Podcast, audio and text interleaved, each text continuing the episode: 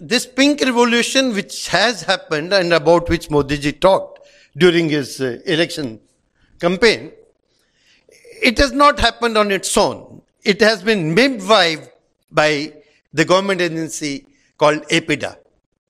Uh, what is it? Authority, Agriculture and Processed Foods Export Development Authority of India.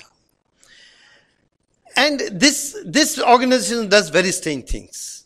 Well, it almost handholds finances, tells them how to kill, and tells them in what cuts to make, and develops the markets for them. So actually, whole process is through the government agency. It is not a private effort. Private effort is only the, to the extent that private parties are involved uh, in financing it or managing it at some levels. And this government agency insists that they will support only those, that kind of meat which is produced through the halal process.